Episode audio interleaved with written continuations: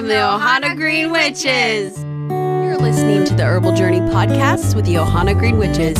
I'm your host, Karen Gipple, along with my co hosts and sisters, Caroline and Christina, here to take you on an herbal journey. We are sharing relatable stories and knowledge from holistic healers who ditched the conventional lifestyle and purposely found health in the alternative. As for us, our herbal journey began with our own healing of our body, mind, and spirit, which we found through herbalism and nature's wisdom. And that's where it all began. Join us as we travel the U.S. in our RV, visiting different organic farms and holistic businesses, bringing you insights into the most effective holistic therapy practices to reconnect us to nature and awaken our own healing magic, helping assist you in remembering your own beautiful, natural wisdom through the guidance and whispers of our plant allies. Where will your herbal journey begin? Aloha and welcome to this month's episode of the Herbal Journey podcast. We dive into the Acadian culture and traditions of the Cajun healer, or traiteur in French. Traiteurs have been treating the ill and injured around the bayous since the 18th century with this generational practice of faith healing. In this episode, we had the pleasure of meeting with Colby Hébert, a New Iberia, Louisiana native and generational traiteur since the age of 11. Colby Hébert has always had a deep pride and passion for his Louisiana roots, and since 2016, he has used his custom hat business, the Cajun Hatter, as an avenue to express and preserve elements of Cajun and Creole culture. Currently, he has shifted his preservation efforts toward the healing tradition, which he has long been a part.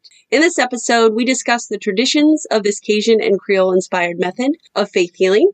In his talk, The Cajun Healer Revival and Renewal, Hébert will share his perspectives on how we can honor tradition while embracing the changes necessary to sustain it. We had the pleasure of meeting Colby and his wife on our herbal journey and visiting his custom hat shop in downtown Lafayette, Louisiana.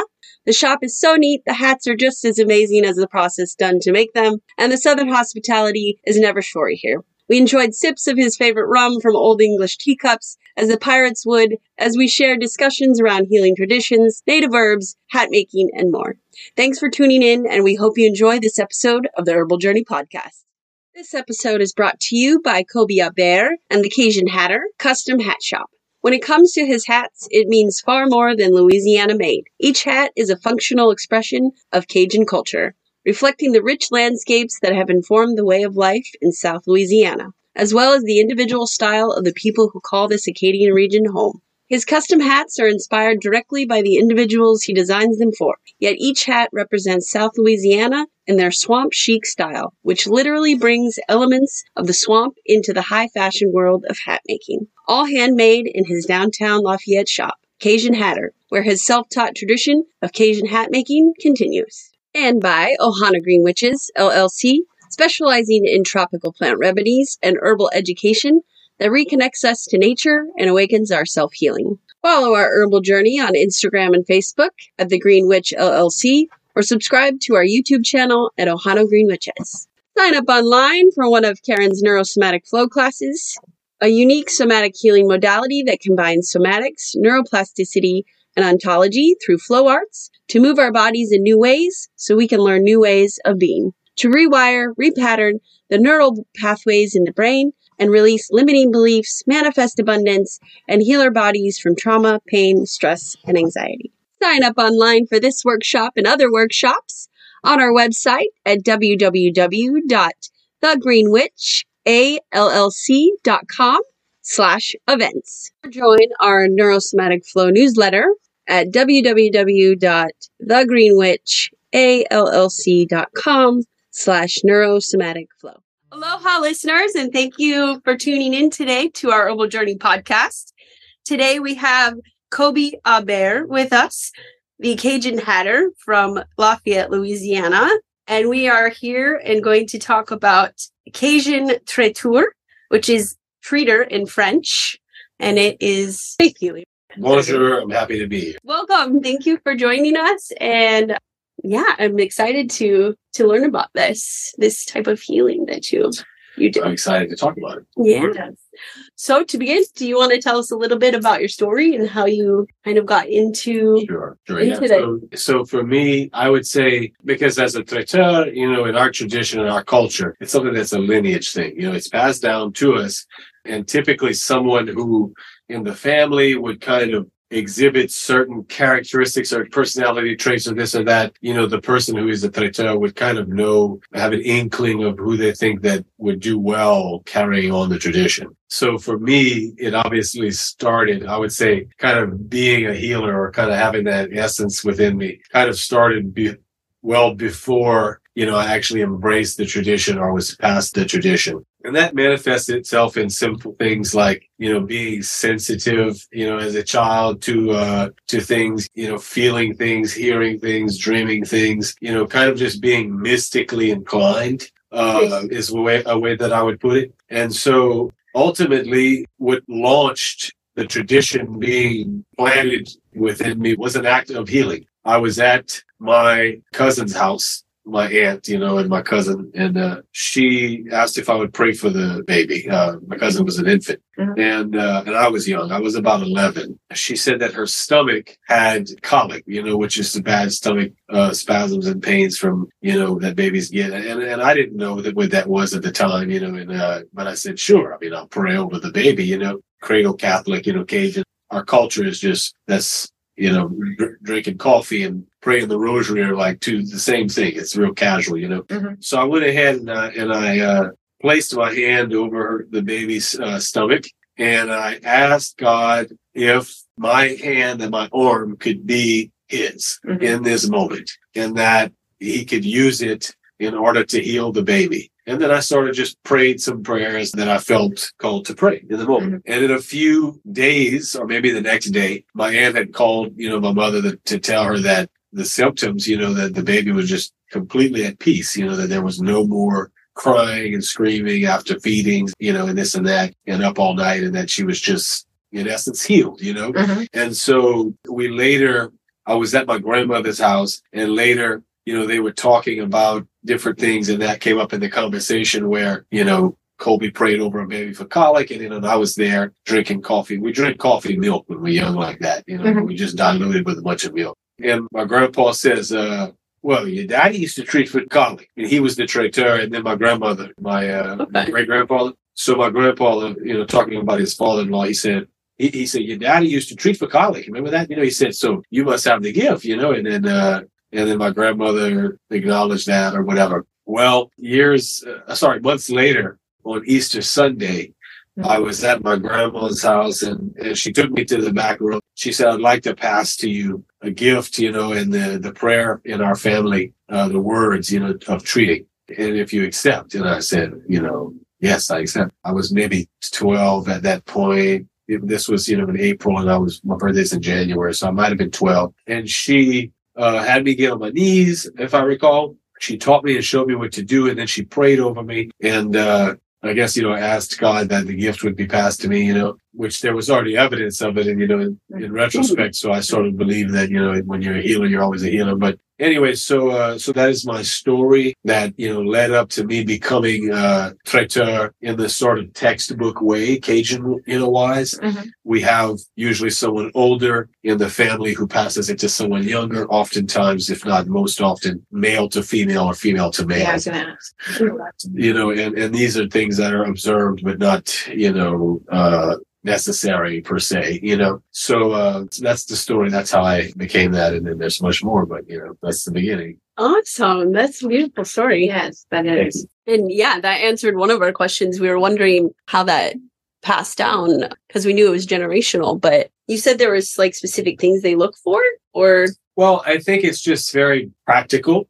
For example, if you are very athletic and you wonder that maybe some of your children might be interested in playing some of the sports that you played when you were younger, Mhm. uh, you know, uh, you might just look for those characteristics, you know, whether they're athletic, you know, whether they're coordinated and things like that. And you say, well, this one might be one that would be interested in me investing some time, Right. showing them and guiding them and giving them some exposure into this sport. So it's kind of like that. And I think I often compare that because I think in the spiritual realm, you know, the gifts that we receive that we cannot see, are none different from the gifts uh, that we have in the physical realm that we can see. Yeah. You know, and that means that, you know, you can practice and train and learn and apply, or you can be naturally gifted or both, you know? And so I guess you would look to see children that, whether it's they're young or not, but someone who maybe has that concern for others, maybe sacrifice patience. And those are just some of the simple things because it mm-hmm. is kind of a, mm-hmm. a ministry. There's a lot you have to sacrifice, especially time and, you know, energy. But outside of that, it's, uh, you know, these inclinations towards a kind of a mystical personality of the spirit, you know, just mm-hmm. someone who, again, you know, you see more profoundness, you know, at an age that is kind of unexpected, I guess. For me, it was just that, yeah, she kind of saw.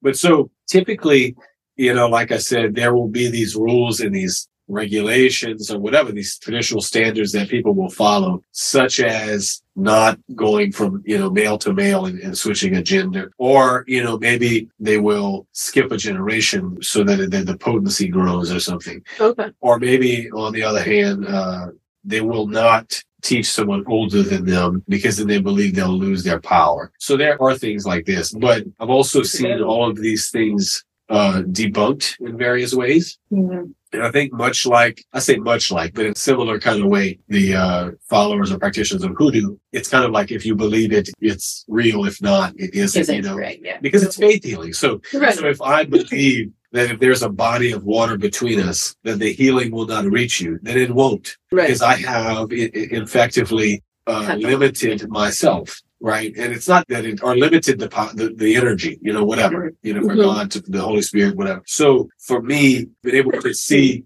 these different things play out in, in so many different forms, and I've been able to be open to it because I think of you know really just my age, you know, and, and not having so much like when I was uh, a lot of the older uh, generations of, of Cajuns, you know, they're that age, that generation, they're kind of a little more fixed into their traditions and things that they adhere to, and it's a little more difficult to get them to open up to other realities and possibilities. So because of my openness, I've been able to gather and observe these various ways in which the tradition plays out and embrace it all in ways that for me are just simply not limiting the work of the Holy Spirit, not Mhm. limiting the, the scope of what the energy can do, uh, because I'm only a conduit. So it's to remove all of the blocks within me, you know? Right.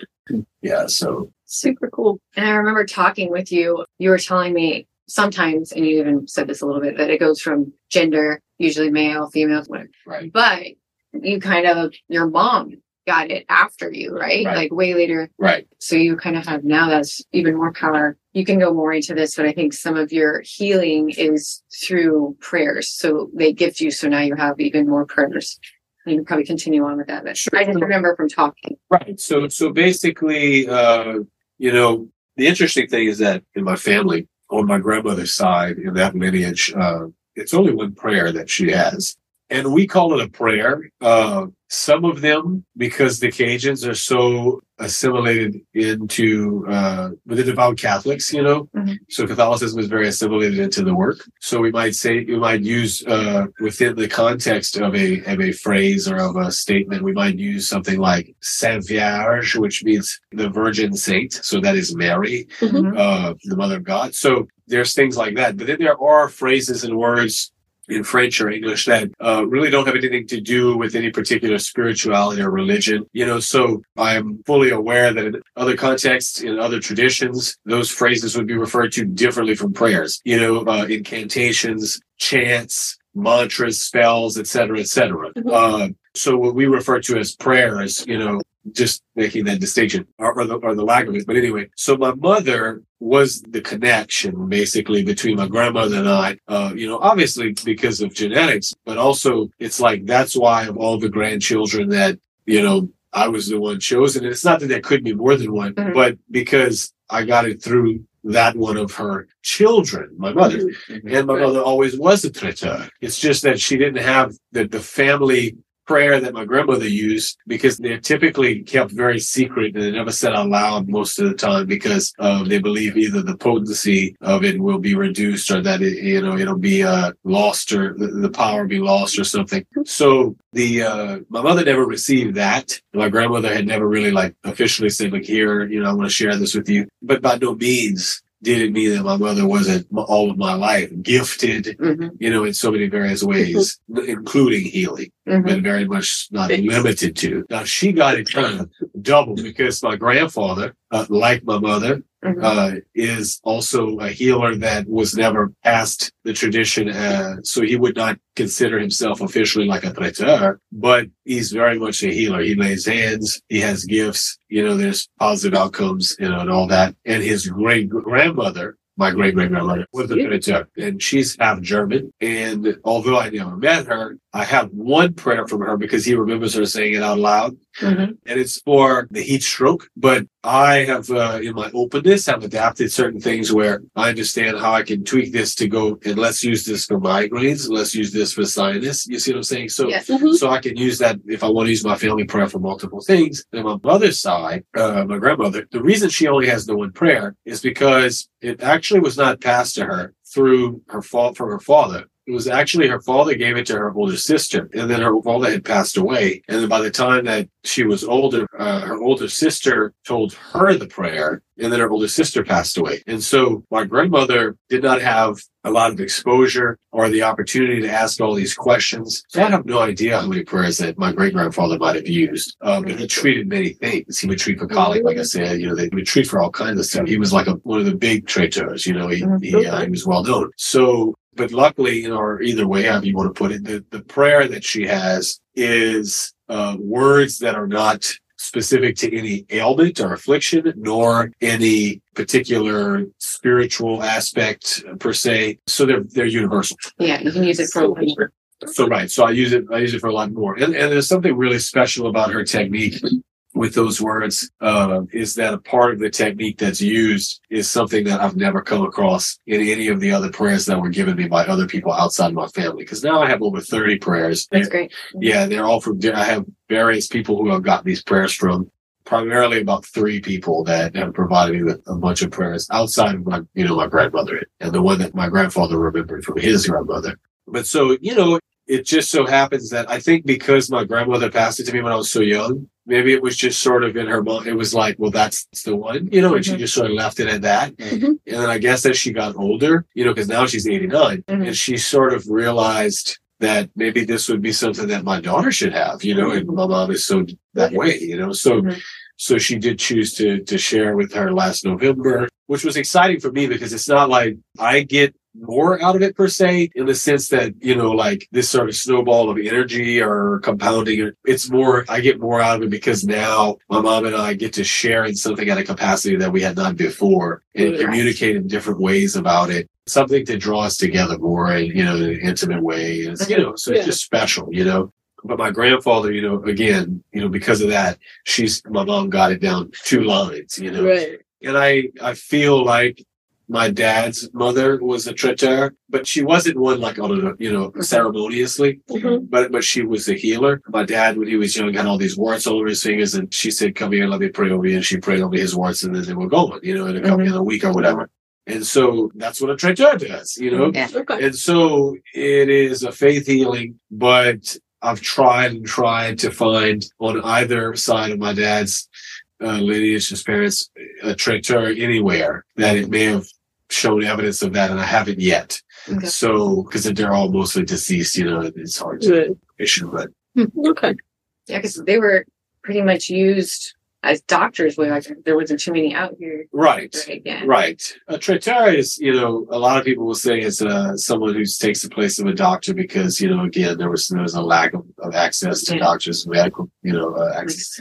But really, you know, a traiteur was really, truly was kind of, uh, I would say is between a doctor and a priest. And the reason I say that is because there's certain things that that a Catholic priest will employ Mhm. that are not a huge part of the tradition or a big focal part of the tradition of, of a lot of other religious sort of hierarchical positions, whatever you want to call it, you know, Uh-huh. such as the priest, one of which is dealing with darkness, Mhm. you know, exorcisms, and things of this nature. I believe personally through the experiences that I've had and the understanding that I've developed that when a traiteur treats someone, that they are effectively, in essence, they are they are exorcising an ailment. Uh, they're exorcising an affliction, a malady. You know, they're removing something that is negative and cleansing. Right. You know, Right. and so I think in most cases that is a spiritual source. Mhm. And that's why we're applying medicine that is not physical and having physical results Right. Right. because the source is not physical, you know, Right. that, that's how I kind of understood. And so something like warts, for example, could develop because of something that you expose yourself to, such as too much bitterness in your life or something. I don't know, you know, uh, et cetera, et cetera. So you cleanse the person, you treat the person, and then we believe that the Holy Spirit, that God touches them in whatever way they need, even though, you know, we're focusing on something like warts or, you know, a poison ivy or whatever. Some things just happen to you, but Mhm. Which is why the doctor on the other side of it. Mhm. But it's like there's something underlying, you know, on an energetic level Right. that gets some attention, and then uh, Right. the manifestation, the physical manifestation of that begins to dissipate, wither away because it no longer has an energetic source, you know, that's sustaining it, the, the physicality of it. You know, there Yeah. were people who have been uh, exorcised, you know, by priests who had cancer, and then the cancer went away. You know, uh, so it's kind of similar to the traiteur. Mhm. You know, it's it's remarkable. So uh yes, I believe personally that vein, you know, in that in that sense, the traiteur can kind of stand in for certain things that, you know, a doctor out of practicality is kind of overboard. Mhm. You know, Right. to have to go through pharmaceuticals and all of that and medical intervention. And then on the other hand, there are things that a traiteur can kind of help you to cleanse and clean a slate and that kind of thing, you know, uh, in a spiritual sense, you know, I've lifted curses and things like that, you know. Their energies. Really So And you mentioned a little bit about your grandfather, the healing hands.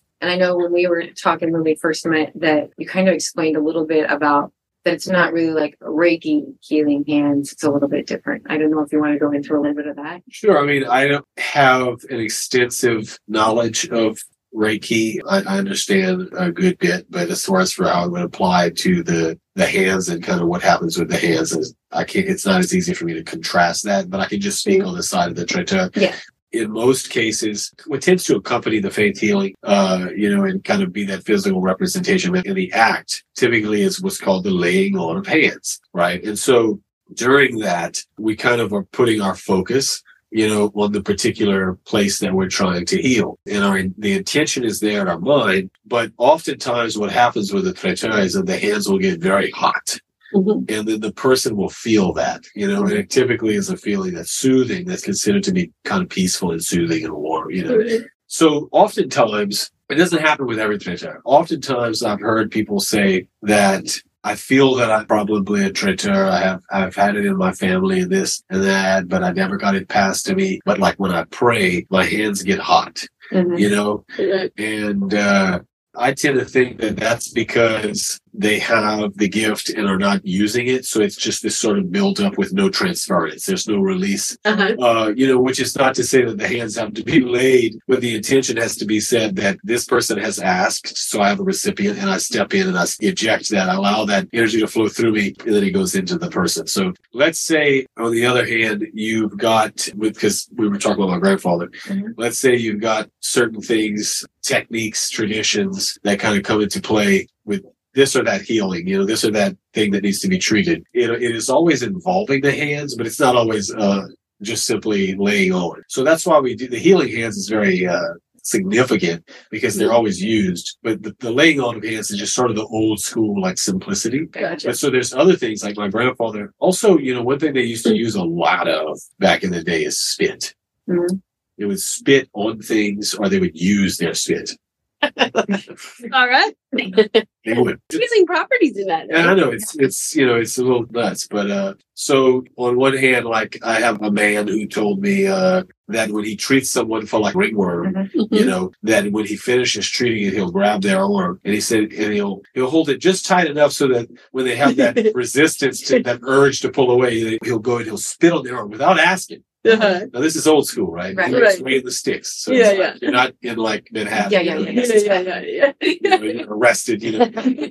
So he's holding the hand and then he'll spit on it and then they'll go, hey, you know, and they'll spit again. And he says, they tell me that they told me who taught the one who taught him. He says, they told me to do that because it makes it mad, you know, and it Okay. makes it want to leave, you know, and it's like after he's done the treatment. So it's remarkable. But my grandfather, again, not knowing not being past the tradition. When my brother was young, something happened and his tongue was bleeding and it wouldn't stop. Mhm. And my grandfather took his mouth and he took his finger and put it on his tongue, his own tongue, like that. Mhm. And then he put it on my brother's tongue. And he said, In the name of Jesus, I heal you. I command you to stop bleeding like that. Mhm. And uh, it stopped immediately. And, and they always say that if a traiteur can stop blood, then a traiteur can treat anything. So I, that's why I say I know my grandfather is a powerful healer. He just doesn't have that that literal, just that knowledge and that permission. I got you. You know, that's kind of what it does. When someone passes it in a ceremonious Ceremony way. aspect or, or yeah, uh, way, it's like the person of authority is telling the other person that they too have authority. And so because the younger person or whoever it is trusts that the other person is that thing that they say that they are, and then you tell them that this is what you now are, it's like believed at a greater capacity, you know? So a lot of it comes to, to belief, you know? Mhm. Faith is, is a, is a, is an important word, but it can be as simple as belief. Believe it works. Have no reason to not believe that it works. And if it's as simple as that, then you have just tapped into like 100% full faith, you know? Right. For some people, faith, you know, if you try to approach it where like, I'm not sure that I believe it, but like, I, I have the faith that this could be a, that could actually be a weaker, you know? So it's like belief is almost simpler because it's like, it just ends there. Yeah. Right, right. you know? Mhm. So I think that's one of the reasons why people who have not been past the gift, you know, quote unquote, will struggle with Okay. the the belief or the faith that they are this. And I also did when I was younger. It was like, Mhm. you know, does this really work? Am I really, you know, Right. uh, whatever. And then that just because there comes times where you just sort of surrender and let it go, and you just keep doing it, and then you just sort of, you know, accept it and trust it, and then just walk in it, and it just that's just what you are now. That's right. know? Yeah. So the uh the spit, the laying on of hands, which you know, again, old school Cajun Catholics, we, we always use that type of so in the Bible when Jesus healed the blind man, he he mixed some spit with some Yeah. dirt. Uh so there's that.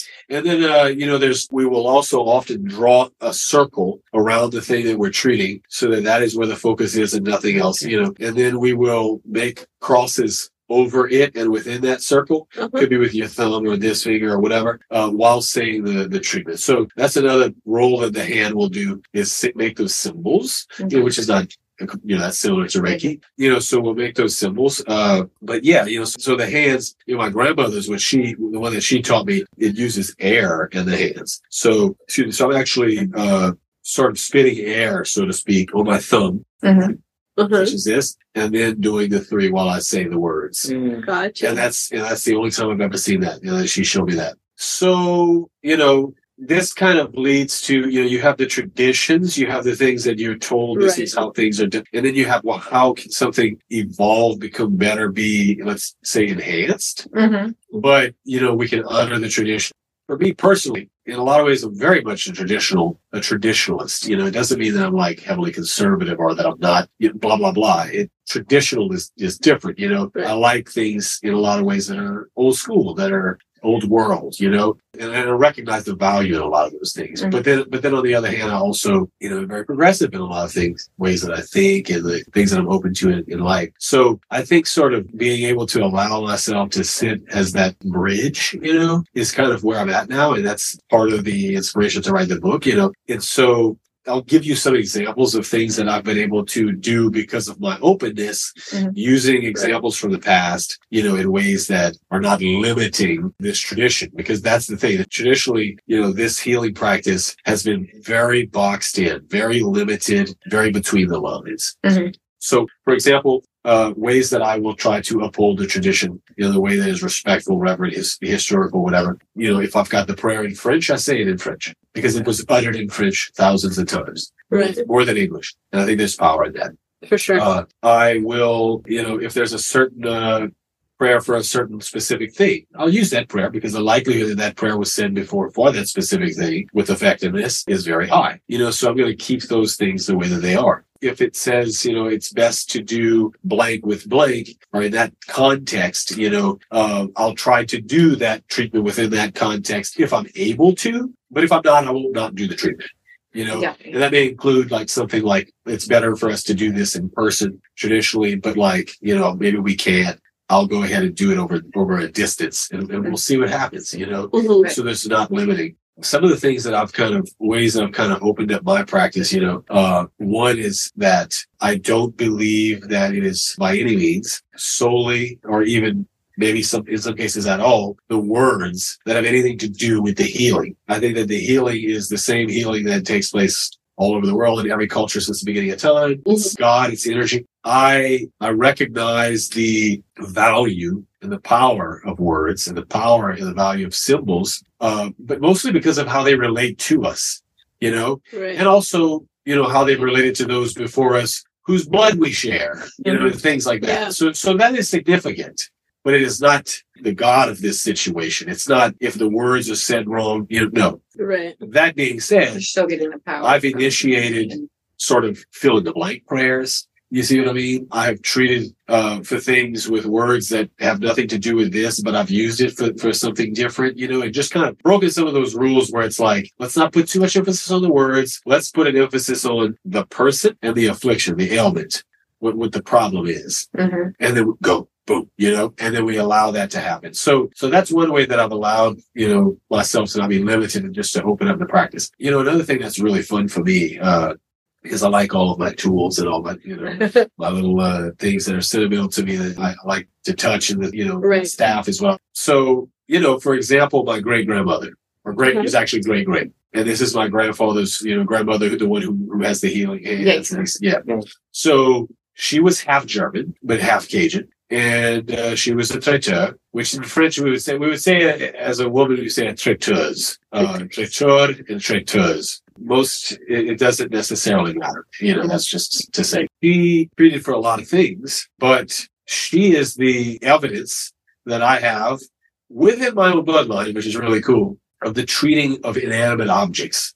Most traiteurs have no idea how they would approach anything like this or why, right? Mhm. So my grandfather could remember a time where there was a, a mule that was working with a plow in the in the field, and the mule got sunstroke, overheated, Mm. and it collapsed. And it was completely depleted of energy, exhausted, probably suffering from inflammation in the head and a headache, you know, migraine. Right. That's what that's what you go through. And they cannot muster up enough energy at that point to stand up. And the problem with that this is why it's such a big problem is that it's not like us where we could just go inside, get a cold glass of water, Right, yeah. cool down, relax a little bit. They're just laying there in the, in the sun exposed with no one who can lift them out of that situation. Right. Okay. Well, they went to my grandmother. She is, right? Well, my great great grandmother. And she took a cloth and she treated the cloth. And she said, take the cloth and lay it over the mule's head. And so they did. And when they laid the cloth over the mule's head, it instantly sprung up. So when I was told that story, I'm like, first of all, cool. Yeah. Yeah. Right. Sure. But it was a big unlock. It was like, wow, so I can use treating in a way of transference, Mhm. you know, from object From to object. recipient. Yeah. Uh, you know, or perhaps just in an object, uh, for just the object to be, to possess that particular, you know, nature of whatever it is that has been imparted with from the treatment. Mhm. So the very first thing that I ever treated in an object was my staff that I made last summer. And I treated it with my grandmother's prayer with the blowing of the finger, you know, Nice. and uh and i had intentions that i bestowed upon it you know just uh you know things simple things you know protection guidance balance you know and, Yeah. and did different things you know Mhm. in my journey and then later uh treated water and i treated salt you know and i would mix them and then i'd use it to spray around either in an area you know or because there was one guy too who whoever gave it to him his great his uncle or something like that would walk around the house with the salt pouring the salt around the perimeter of the house as he would Mhm. say the treatment prayer to keep snakes from coming near the house Mhm. it would work. And so, well, well, I just thought I could treat the salt Mhm. and then that Yeah. whatever it's needed in any situation, it can be used without the prayer. Yeah. Sure. You know, so there are these simple things that I've allowed my openness and also my experience in my studies of various forms of uh, spirituality and faith and healing Mhm. practice and religions, you know, uh, to, to be able to go, hey, why not? Why couldn't this work? You know, just not be so limited and boxed into the tradition. Right. So it's that balance that I think is going to help it to persevere and to survive, you know. Right. uh, right. finding a way for it because change is inevitable. you yeah, know, Yeah, yeah. exactly. So it's finding a way for it to be relevant today, you know, and that's not really the biggest issue. I think with uh, you know, allowing this tradition to to survive. I think the biggest uh, hurdle is just to uh, make younger generations aware, even even that the tradition exists. Yeah. Not that they necessarily need to become a traiteur, but so that they can use a traiteur. Because trust me, most people that I treat have gray hair. You know, Yeah. yeah. uh, you know, they know what this is, and they and they Mhm. use it as much as they can. Right. Right, right. Mhm. But yeah, it's to keep that some of that tradition alive. Yeah, Yeah. through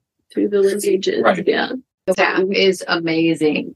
We have the largest swamp in all of North America here in Louisiana, the Atchafalaya. And uh, deep in the, in the swamp, the swamp used to be cypress trees, maybe 20 feet in diameter and 200 feet tall. And they were all cut down because of lumber, uh, you know, you know, in the last century. Mhm. Uh, and then, but there were these massive, you know, trees. So when you go through the small cypress forests today, which are still deep in the swamp, the trees are all young. You know, they're much younger. Even the older trees are like still very young, you know. Uh-huh. So I, I found this tree. It was a young, small tree that had fallen and it, it didn't survive. It fell during a, a storm. You know, the problem that, that growing these things is that they need to be in dry, you know, without water for a certain period of time uh, during their first couple of years of growth. But the swamp constantly has, has water. water, yeah. You know, so there's really so a lot of times they don't make it. So this was a small tree that fell over during a storm. It was probably just a couple of years old, maybe. Mhm. And uh, so I took the cypress, uh, and then I took a big 720 carat Louisiana opal,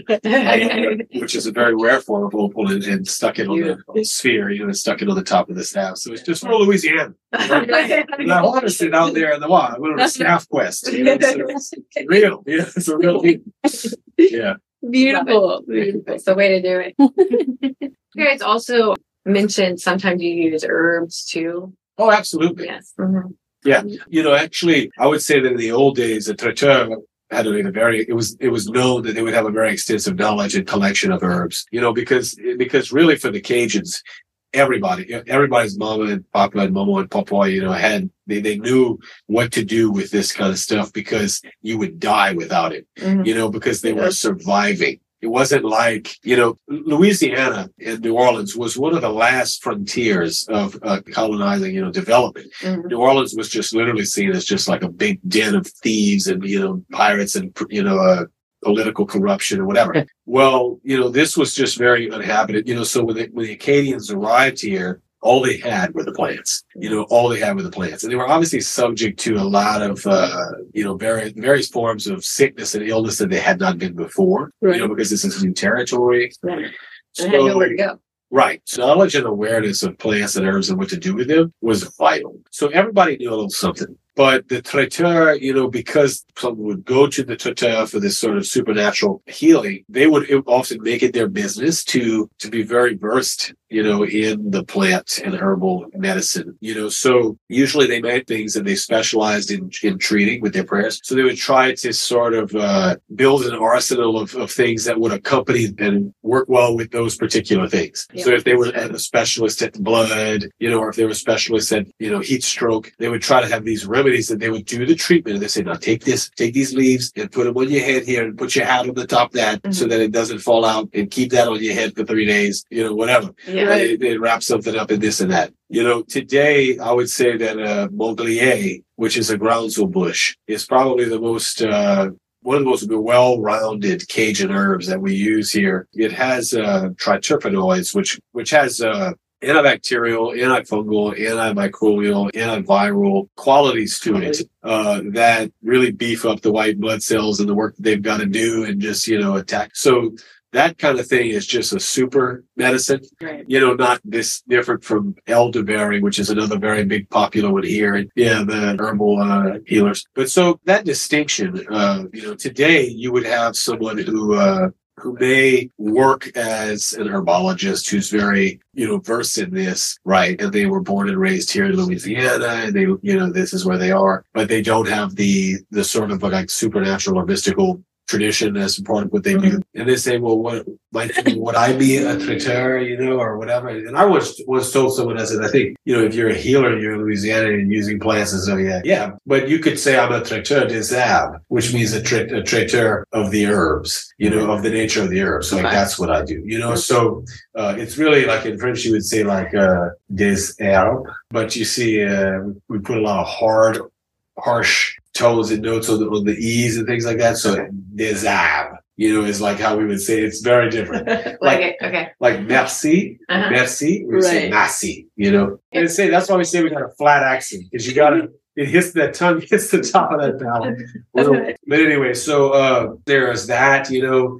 But uh but I would say the vast majority of traiteurs today uh don't uh employ a lot of herbal uh remedies in their tradition. But they do always tend to have like a at least a little knowledge of this or that toddy, you know, just for, Right. for, for when you're under the weather. Which by the way, plug that in. Uh, of course, I'm working with the local Wildcat Brothers Rum Distillery. Yeah. Uh, you know, in order to take some of these things we talked about, Manglier, elderberry, some local honey, to go ahead and infuse it with the healing properties of those plants. We're going to call it remède, which means remedy in French. Uh, and for me, it's a way to use my knowledge and my intention to be able to help people and do something that's really cool with something I love, which is rum and Yeah. healing, but also in order so that I'm not having to sit here and, and constantly make remedies for everybody because, Right, because I'm right. busy, you know. So yeah, so that's kind of my way. I usually, if I'm working with plants, it's usually just under my roof. You know, it's for my house, it's for my, Right. it's for my wife, my children. Right. Um, as a practicing traiteur, I don't often, I might tell them what to do, but I don't often sit there and make something for them. For you know? right. And this may change because I have a, a structure in, on my property that I'm, I'm turning into sort of a little hermit shack, you know, a little swamp shack that is going to have a place for plants and uh and cooking and that up and you know a sink, a sink and all that kind of stuff but then also an altar and then also like a, a library Right. you know that kind of that kind of thing where we can treat Sure. people where we can you know and you know speaking of which is very, very an altar you know in, in the treating space many people in the uh the world of sort of you know American historical kind of magical influence and healing and all that are very well aware of the legend of Marie Laveau uh, from you know the Voodoo Queen of New Orleans. Right.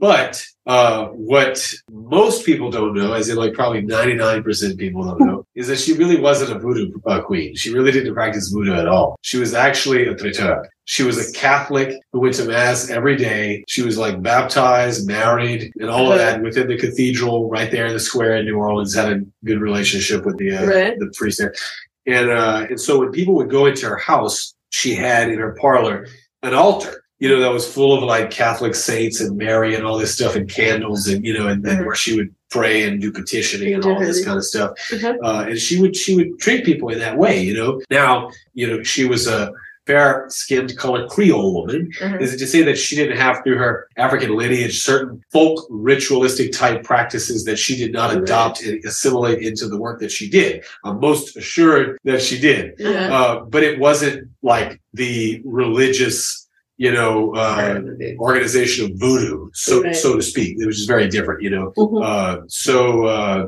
it would be okay if she was, but it's just in particular, it's really interesting that uh, Okay. that Marie Laveau, the famous voodoo queen, was kind of just a traiteur, faith healer, you know. Right. Uh, you know, her daughter really took the the name and, and went full force and created this legend. You know?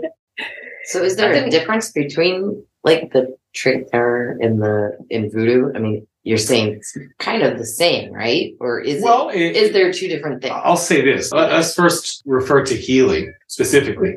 Is there a difference between the healing, the, the actual healing that's taking place in all cultures, you know, present day, since, you know, from the beginning of time? For the most part, I would kind of say no. Um, I think that, you know, it's like music is all music. Mhm. Right. So uh, with healing, we uh, we have our cultural and you know folk you know uh, flavor you know that kind of goes into it. That's part of the story of who we are, where we came from, how we got here. But we're all trying to heal. Right. Uh, quick side note, which is not necessarily totally relevant, but since I'm speaking my my experience, I do think that there can be the results that are of a healing nature that can come from more than one source, uh, meaning Right. a source of creation and one that is that can be more sort of dark. And I'm not particularly saying like the devil, right? Right, It's right. not like- Or like the demonic. That's not Yeah. saying that. Mhm. I think that energy moves from different, Right. different places and you know in different ways.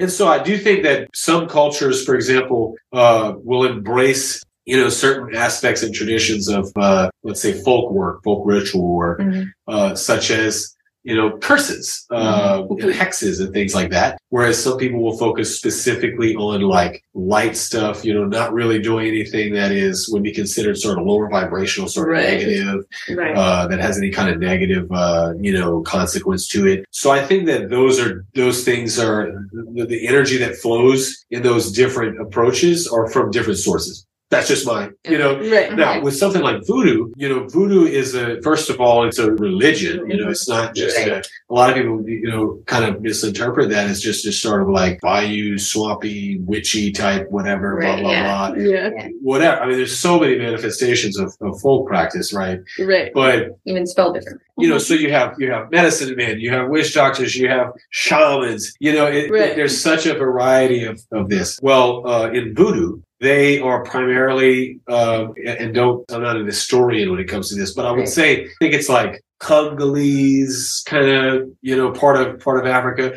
But there's like a source in Africa where it originated. Then it uh, you know was carried over to Haiti and then later Louisiana. Uh, in, in Haiti, still today, it has an orthodoxy of organization. You know, it's it's a it's a legitimate religion. You know, priests and Mhm. so. uh the reason why it never lasted in Louisiana as a religion, this is an offshoot, I know, uh, is because it lacked that organization. They didn't have the actual structures. They weren't allowed to have like the actual voodoo like churches. So they would practice in open squares in like circles of dance. And so that's why you have like Congo Square.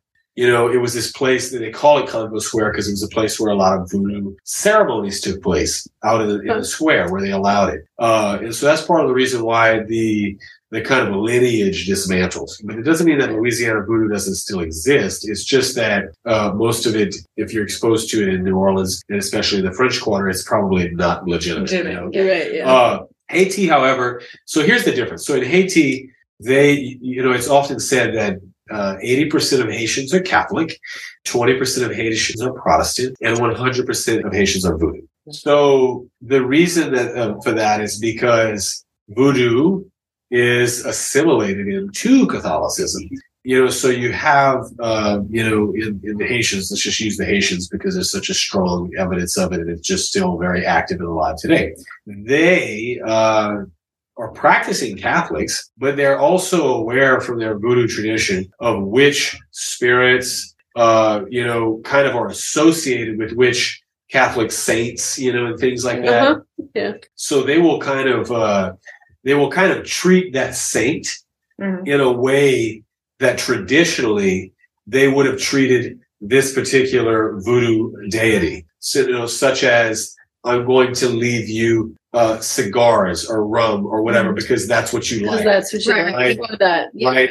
As Um, all and it's not that those types of things don't exist within like traditional Catholicism that, that Mhm. doesn't have like some of that assimilation. Right. Um, but but it's not because of a prior belief system. I got you. You see what I'm saying? That that kind of like so so that's the really the big that's it. That's the huge difference is that most traiteurs, uh, our practice is as healers is very much like you know the healing work of everyone around the world.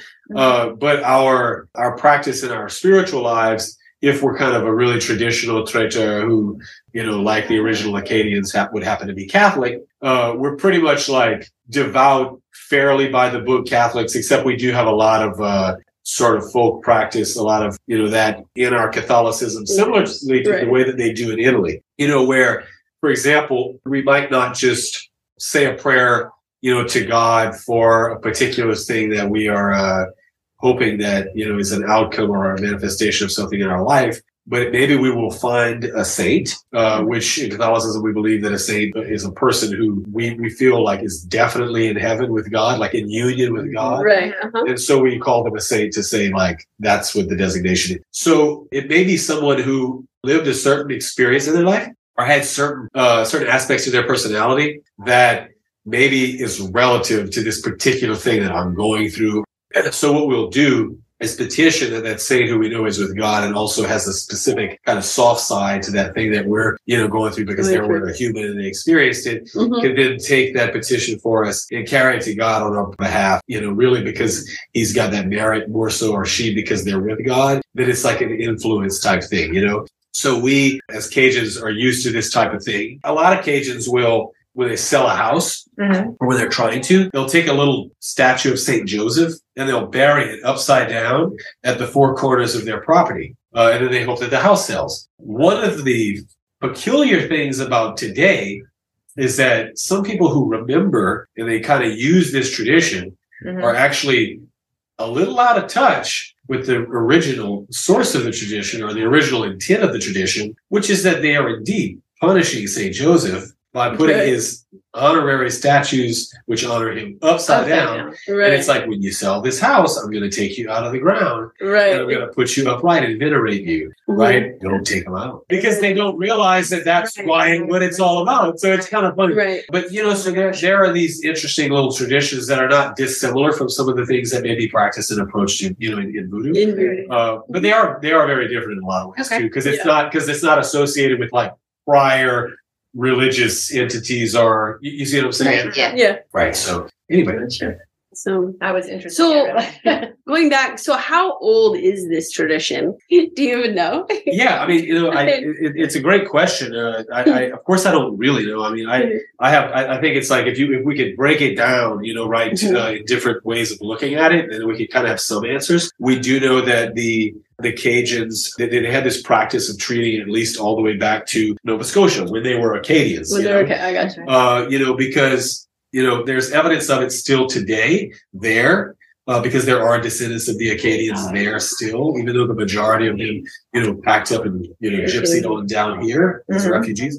Well, I also personally had experience with that, where you see the the, the Acadians uh, were around and amongst the uh, the Micmac First Nations, Okay. and the chiefs, the Micmac chiefs, were very encouraging to their uh, their their daughters, the women of the tribe, to take Acadian men as, as husbands, because the Acadian men had these physical characteristics. The, the Micmac, Micmacs were small.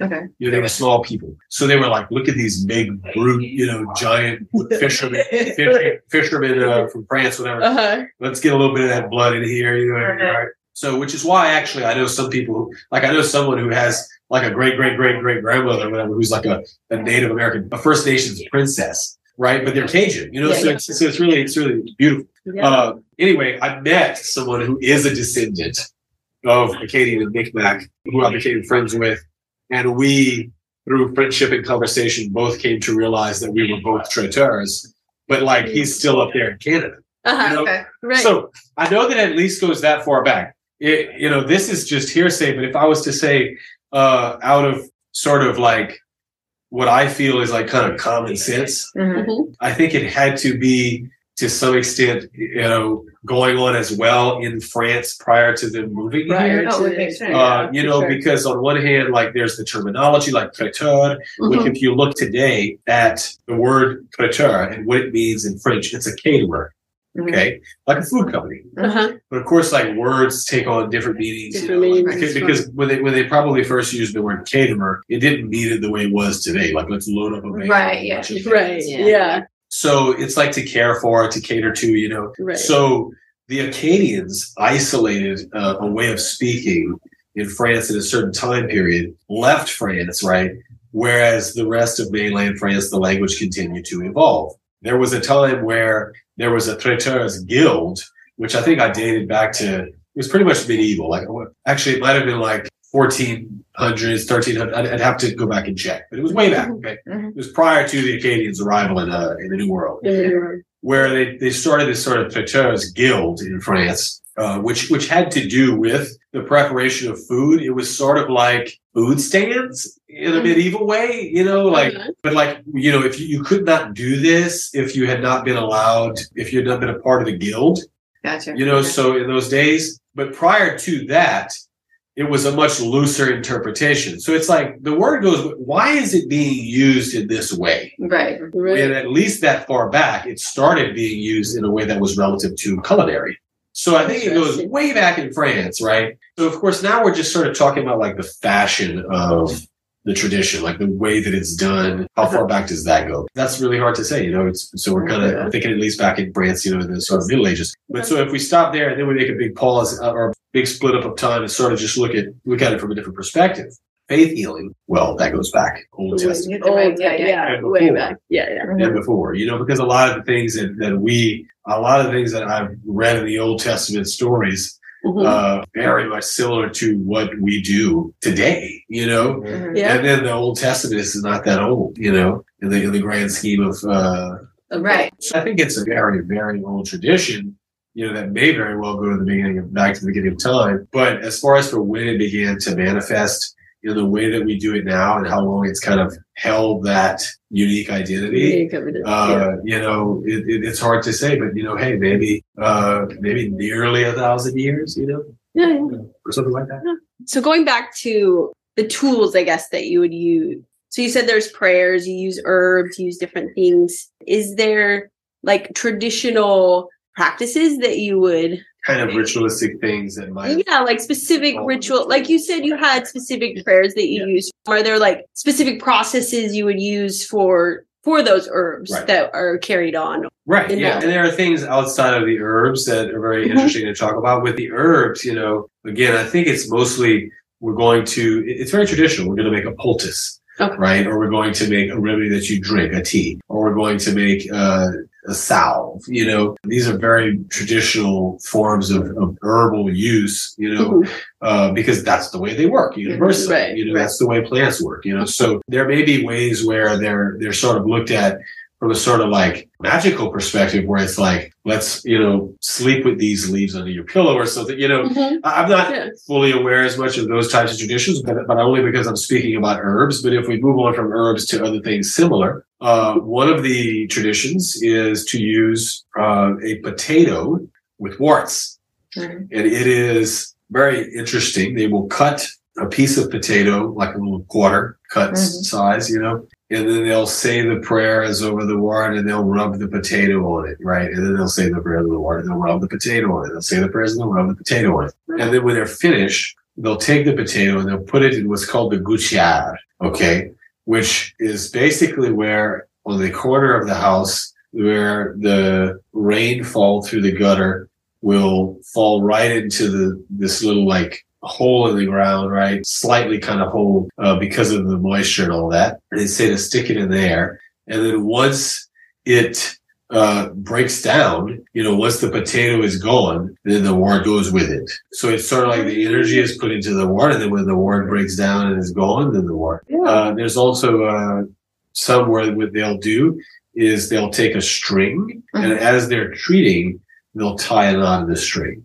And then they'll do a treatment and then they'll tie a knot in the string and they'll do like three knots, you know, Mhm. uh, and then they may do that three times because we do everything in threes. Mhm. So there's not as, I don't know as much sort of explanatory Mhm. knowledge with why the knots, you know, uh-huh it might be like binding and you know, and then they may take that and throw it away. You know, there was one that a guy told me where he, he, he told the guy, okay, he said, I'm going to give you this quarter, you know, and you have to accept it after I treat you. He said, uh, or it was a nickel or whatever uh, Mhm. for each, you know, wart or whatever it was. right And basically I'm buying it from you. So he said, now you got to keep that money. The warts will go away, you know, so they would kind of, it was like buying the, the warts, you know.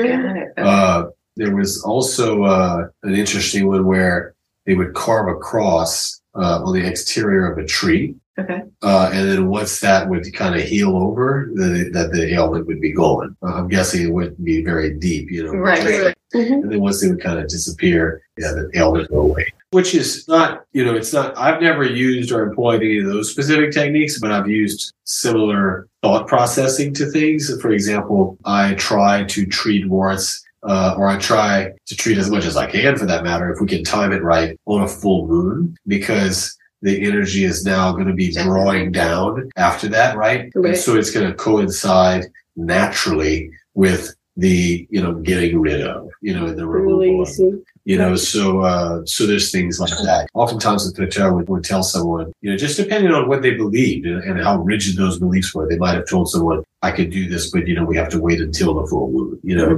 Interesting. Yeah. Makes sense. Yeah, that totally makes sense. Um, to be able to use the, like the releasing energies the there. rhythms of nature you know Right. we're all we're part So I found it super interesting that you use threes. Is there a specific reason? You know, yeah, it's really simple. In very many traditions, spiritual traditions, three is significant. You know, uh, three is said, uh, spells are said three times. You know, Yeah. uh, when a priest exorcises, he says the prayer three times. Uh, you know, for us, I think that the three is significant and it comes natural in that way, but, uh, it represents the Trinity. Uh, you know, it represents the three persons in one God, you know, uh, for us Cajuns. Right. And I think that's, I don't know if it happened, if it was being used in threes prior to, you know, the Holy Roman Empire Right. impacted those Yeah. tribal peoples of Gaul, you know, Right. sort of Yeah. converted them into Catholics and whatever was going on before that. Maybe they Yeah. like, well, we were doing threes, but now we could do it because of this. You know, I, Right. I don't know. But, but today Yeah. we, we, it signifies the, the Trinity. The Trinity. Yeah. Yeah. Okay. So, Nice. Right. yeah. You know, in three, I mean, the triangle is the most sacred geometrical shape. You know, those of us who are not new to, uh, you know, just to the spiritual symbolism and studies in, in general, like three is very, Very significant. yeah. And so we do, that's why nine is like, cause we do, we do three and then we do that three times and then we might do that in three rounds, you know, so it's just threes on Threes on threes. Threes on top of three. Yeah. Understood. So as far as how would somebody like find like how does that process work? Right. Like is it it's just knowledge that you know that you do this type of healing or how does that traditionally work? Played out right. Yeah. So tradi- traditionally, uh, it just was exclu- exclusively word of mouth. Okay. Everyone, you know, these were small communities, you know, so it wasn't, didn't take long, but it was like, Mhm. you know, I got this, you know, blah, blah, blah. And, you know, the other person would be like, why don't you go and see a traiteur? And you're like, well, maybe, you know, I don't know any. You know? And they're like, well, Susan's little boy had the heat stroke and we took him to, uh, her cousin's husband's aunt is a traiteur. You know, it's like that. It's always like somebody knows somebody who knows somebody or whatever. Right. And then you'll find your traiteur. Or you've used one before.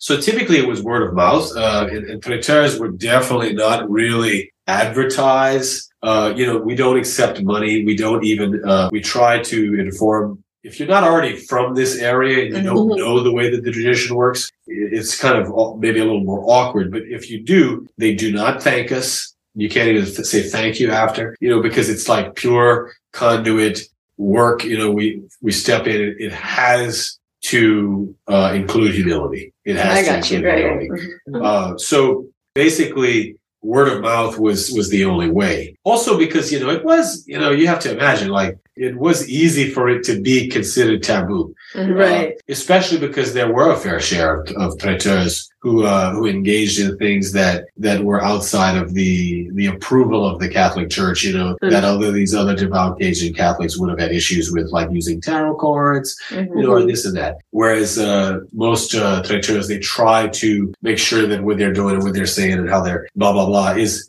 you know, it's kind of in the in Yeah. those, you know. So they didn't really promote it, you know. Now, fast forward to today, and there's a whole couple of generations who maybe don't know what that even is, you know. Uh, but then there are those who kind of heard of it, but just never experienced it. They wouldn't know how to find, you know. So, you know, when I had moved to New Orleans, I had the idea because that I say that because when I moved to New Orleans is when I re-embraced and kind of started that journey.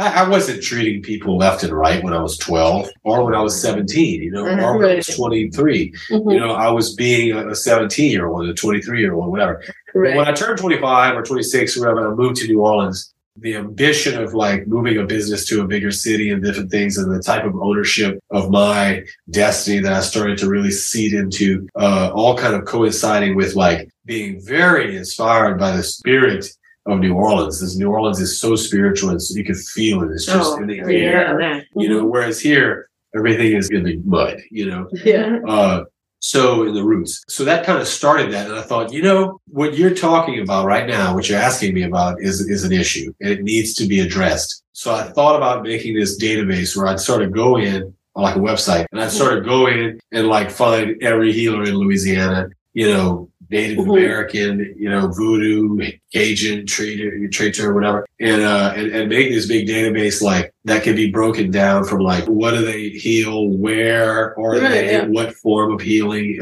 they practice? So that it just took healing and made it accessible. Uh, and I called it like LouisianaHealers.org. So I started working on this. Uh, and then it took a back seat for a while. And, uh, and then when I moved back here a couple years ago, I really, even though I had begun practicing and I had already been doing, uh, you know, different interviews and stuff, whatever, it really became a lot easier for me, you know, to, to be a part of the tradition because people here know it, you know, it's, Right. it's the lifestyle, Yeah. you know. Mhm. So I started doing more of that. And then I found a Facebook page or, I, or somebody like invited me to, to one, like a Uh-huh. Facebook like group or something where it was just like a, a list of all these traiteurs and what they do and their know how, Oh, wow. how to contact them. Yeah. And, you know, and I'm like, well, this is cool. You know, this, and, and like, Uh-huh. and I'm thinking like, of course, me, like thinking of the grandest of, like I have just made a Facebook group. So like somebody did this and, uh, and put me on it, you know, and then I started treating a lot more because of that. Uh, and, and I think a lot of people too would call me because mine says, you know, like anything, you know, then everybody else like, I'll do your toothache, you know. yeah. Uh, that's kind of one way that exists today. But there is uh, the real thing that this kind of cultivated, you know, into the moment of me going, I'm going to write a book.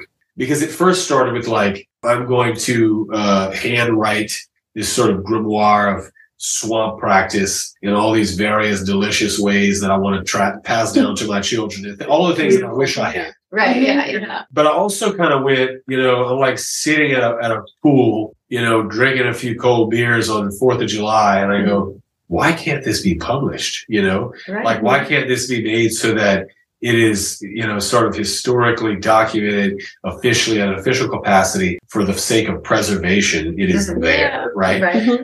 So that's when uh, when I sort of decided to write this, you know, sort of handbook, you know, for the traiteur. I was reading this book called the uh, the Grimoire. I think it was for the the Wizard's Apprentice or something, and it was like you know the Wizard's Apprentice training manual or something like that. Mhm. So that's among a few other texts, you know, such as uh, the French language books that have been documented, you know, recipe books and music books. I'm like, okay, so I could do sort of like you know a, a guide for the traiteur and training you know and so that's kind of what this became so this is a way for me to uh to make the the carrying on of the tradition of the practicing of the tradition Mhm.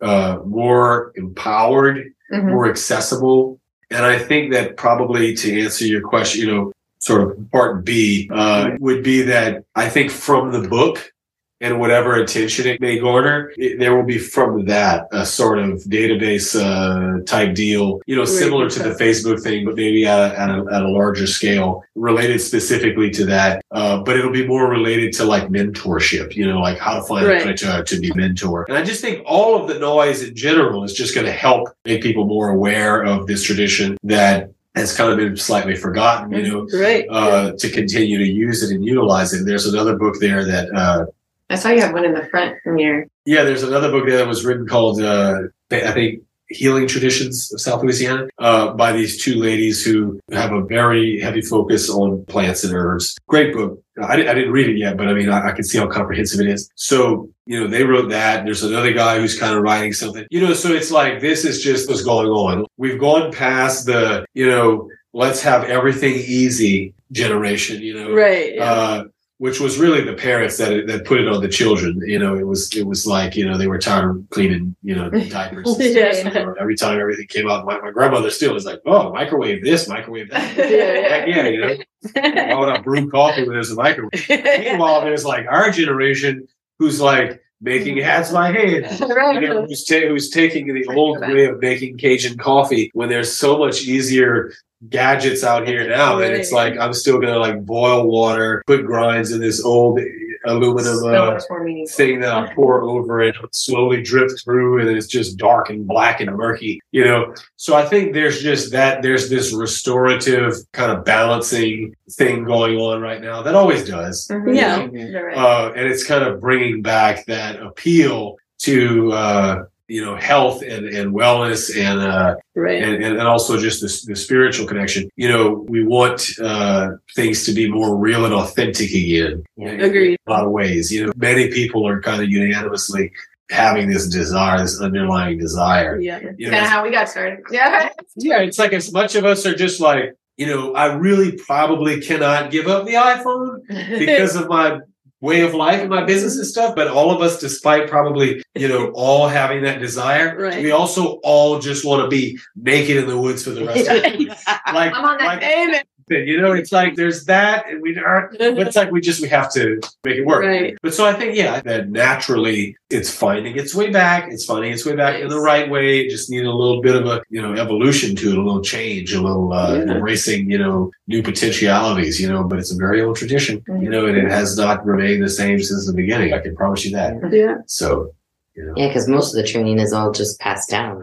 It's right. not like you said, there isn't a book out there I could go read and Right. learn how to do it. Yeah. Imagine It's that. all you know? passed down Yeah. through Which is another good other point. It's a people. good thing though. Right, which is another good point of but- what you said, you know, you to go and read it. And, and there's still sort of the question if I read this book and apply the techniques, does this make me a traiteur? Right. And the answer that I still have to say is that I don't know. Yeah. Right. I, I don't know. You know, does the cultural uh, juice of it, does it apply to, you know, only within that culture? Is it like a closed Right. practice sort of thing? You know, like the, these techniques that should only be practiced by this culture or that culture. Right. I'm not going Right. so far as to say appropriation and all that, but my point is, is that, you know, or is it just like if you do this and you believe it's all good, you know, Mhm. uh, or is it kind of somewhere in between? It's like if I sort of have this predetermined uh, aspect to my nature, to the nature of my spirit, that sort of is inclined to want to practice this kind of thing and to help people in this kind of way, Mhm. then am more kind of naturally susceptible to you know, for that, for that, the success of these, the application of these techniques to really seep in and to be, to be effective, you know, to work, Right. uh, to be efficacious in that kind of way. I don't know. Right. I don't know. You know, I just, I do it the old way, but I think the book is going to be helpful. The, the primary Yeah. reason I'm, I'm really writing the book is because I hear so many people that go, I had this person in my family who was a traiteur and I feel that I'm this. I wish I could have asked and I don't. It's like, Right. you could do this. This is who you are. Yeah. Right. So let me just show you the basics of Right. what we do in our practice Mhm. And then make it your thing, you know? Right. Right. These other Cajuns who are just like, you know, Right.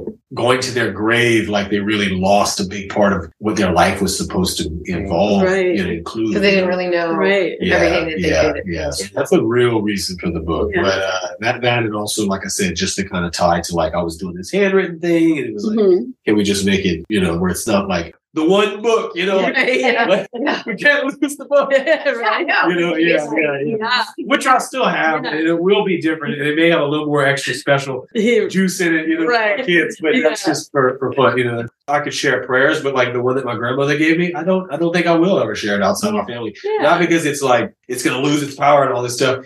It's just special to me. Right. It's just special to me in that way, and there's Uh-huh. only one, you know. Exactly. So it's like a secret family recipe. Exactly. I'll teach you how to cook some chicken, right? But Yeah, it's yeah. like, hey, this is the way we cook chicken. You know, Right. it's like it's kind of special to us, and I want my Right. kids to have that distinction because Yeah. it's what makes our family. Right, you right. know? Right. It's as simple as that. Yeah, and I feel like I think it needs to include that sort of respect for Right. our ancestors and how you know those traditions and things that you know. But I think getting the awareness of it out there is also very Right. important. It is, and I love that that you said that honestly because Yeah, that respect for our ancestors. yeah, You know, we too often want to sort of look at things from the perspective of, you know, either I'm hoarding this or like it's a Yeah. negative thing to want to Mhm, to want to not share, uh, et, et cetera, et cetera. You know, mhm. but it's like there is an inherent reverence. You know, there's like Mhm. merit within. It is okay right, for in this one way for me to be Mhm. different from you. Right. right, Mhm. Like Yeah. we're, we are all one We're all species, different. Mhm. Yeah. and that's beautiful. And we also Makes us unique. connect to many other things on Earth in, in- all in the same way. You know, bugs and rocks and what have you. But it's also okay for me to be different. Mhm. right, You know, and I just I just like that you said. You know, and even if not just for the sake of just respect for our ancestors, Mhm. yeah, you know, just honoring them in that way, you know, because Right. they did it. They fought for it. They earned it. They, you know. yeah, yeah. It's through them that you you know, learn this and and are able to be able to share it. And Right. you know, I feel like I mean, yeah, their sacrifices and their things, you know, Right. need to be need to be honored in some way. That's beautiful. And Louisiana has so much culture. The more I stay here, I'm just like, oh, tell me more. I love it. So many places on this planet that are full of richness in every way you can imagine. I'm aware of this, but also been around the world a little bit, been around the country a little bit, and uh, yeah, South Louisiana is is very unique. It's very, The very stories are great. It's just so packed in such a condensed, small geographical area with so much diversity. Well, it's like an epicenter of so many different Yeah, really, cultures and things. And Yeah. I have one last question. I, I was gonna say I don't know if they have more questions. It's a, it's okay. no. We have time. Um, but yeah, I, I wanted to see how this healing or this tradition has impacted your life. Great question. Yeah. Yeah. And it's good for me because the more that I'm able to reflect on that, it just kind of Mhm. reinforces, you know, the, that I've chosen to, to do this, you know. But so, you know, there is a big part of it that's a sacrifice, you know, because depending on for most of the times when I treat, when I'm requested to treat, I do it instantly, like right in the moment, no matter what's going on and where I am in my life. Mhm. Um, but there are certain things that I'm like, okay, maybe if it's a warrant, I'm like, oh, you're not going to die if I do it tomorrow, right? Right. But there are certain things that like, you know, this person is suffering and I'm not going to just be like, okay, I'll get to this after I finish this steak or Right. whatever. Like they have a Right. migraine, you know, or whatever. So there's that sacrifice of your time, you know, depending on, on, you know, so, sometimes energy, sometimes I am, I am impacted by en- energy Mhm. uh, depletion, you know, uh, or, or taking on energies, which is just why Right. I do a, a plethora of cleansing after a lot of my treatments because, you know, we're working with spiritual Right. Yeah. Energy. You know, all she said, uh, Yeah, and sometimes I'm connected to that energy. While I'm Yeah. right. So this part of it that- that involves sacrifice uh, is just one more way in my life for me to practice it not being about me. You know, like for me to just practice being more selfless, you know, and more humility and just doing for others. But also, you know, in a way that I didn't anticipate. When I first started, it was like I am so busy with everything else that I'm doing in my life that it's like, this is just that thing. And I'm just going to do that thing whenever I'm asked to do that thing. And it was as Mhm. simple as that. Whereas, uh, it started to take a certain gravity. You know, if I'm going to refer to it as like a ministry or a, or a purpose, a part of my life, it started to take a sort of kind of gravity, a sort of uh, weight of its own, you know, a kind of life of its own. This part of who I am in this tradition that this kind of stuff happens. Like I did the podcast the other day, the podcast tomorrow, I talk Mhm. next week. I got called for something in June. And it's like, obviously, you know, People God the universe is like, this is a big deal for you. This is a big thing for Mhm. you, Mhm. not just a little side thing, you know? Right, right. uh, give more to it, right? So when I started to see that and become aware of that, it really, I really allowed it to begin to influence my life on a deeper level and how I live my life and who I am. So kind of what it does for me and what it has done for me, like that, that's the overarching point.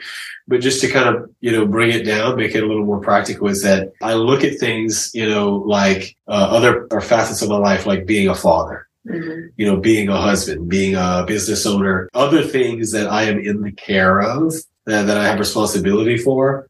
It's allowed me to continually kind of take that look within and want to grow and evolve and become better and more efficient uh, at those things you know and so there, there's a lot of things in my life right that have, i say right because we've all experienced this. Uh, there's a, there's lots of things in our lives that encourage us at different seasons of our life to just kind of grow to just kind of evolve to Right. just kind of mm-hmm. be better than something that maybe was a part of our past or you know whatever. You know that that we're like you know i could do better this way with who i mm-hmm. am now because of who i am now you know et cetera et cetera. Well this is just a big one you know for me. Mm-hmm. It's just this is a big a big one of those forces where it's like it just really makes me want to embody what the traiteur does the caring for people the healing the treating people Mhm. providing that space for the divine to flow through and, and meet earth that's what the staff represents more than anything else traditionally not just my staff Mhm. traditionally the staff represents more than anything Yeah, else yeah. the tree of life Mhm. connection from the heavens Yep. to the earth Yep. you know and so Mhm. a conduit.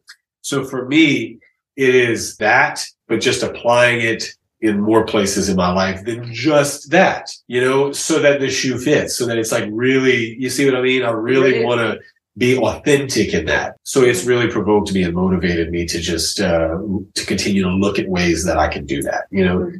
To look at ways that I can improve, and then and then every now and then I got to go, hey, it's okay to have some fun too. You know, like like you, Right. you're taking it, you're taking it a little serious. You know, it doesn't all have to be like meditative music. You can like put some put some uh, Rolling Stones back on. Yeah, right. You know, have a drink. You know, like Yeah. uh, but this is, uh, you know, I've been a traiteur for 20, 21 years, right? But this is also the beginning of this journey in a different way, Right. Right. you know? And so, uh, because of the way that I'm embracing it now, you know, as the me who is me now. So in that sense, uh, that's kind of why I'm a little gung ho about it, you know, because it's a fresh thing, you know, but Yeah. Right. it Right. always balances itself out. So yeah, it's impacting me by just making me overall just want to be a, a, a better person on this earth, which helps everybody else. You know, it's just as simple as that. Like that's what that's what all healers and all spiritual workers, you know, want to promote Mm-hmm. at the end of the day, and, and all spiritualities really, right? Is just that we just all are better for each other, Mhm. Yeah. you know. So I guess that's that's that. Yeah. that's beautiful. Beautiful. Yeah. Yeah. Not only does he beautiful healing work, he makes beautiful hats, Thank you. gorgeous, gorgeous hats. Yeah. So, yeah. Thank you. I have to put that in there because That's Agent talent, Hatter. talent all the way. Thank you. Well, it's Right. it's been I'm honored that y'all invited me to talk and like you know have this opportunity to, to just speak about who I am and what I do. So thank you for that, uh, sincerely. Yes. I'm Thank so you so much for joining us. Yeah. It was so awesome to, to learn about the different traditions and interesting history. when I first heard, like, I've got to know more. I want more, more information. Me too. It was not enough. Right. My grandmother gave me one prayer. It's not enough. You know. Oh, thank you so much for sharing. yes. Thank You're you for yeah sharing your your traditions and your history.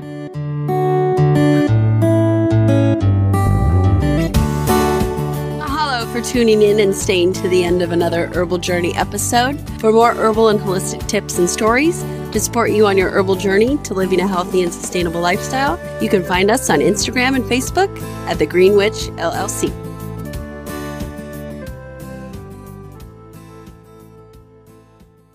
Thanks for joining us for another episode of the Herbal Journey podcast. Stay tuned for next month's episode as we discuss the holistic offerings of Lee Yen Anderson, founder of Sensible Lifestyle Association, where we talk about her sensible yoga practices, essential oil techniques, her story, and how she creates connections in sacred space that are in partnership with Mother Nature to help support you in embodying your unique gifts.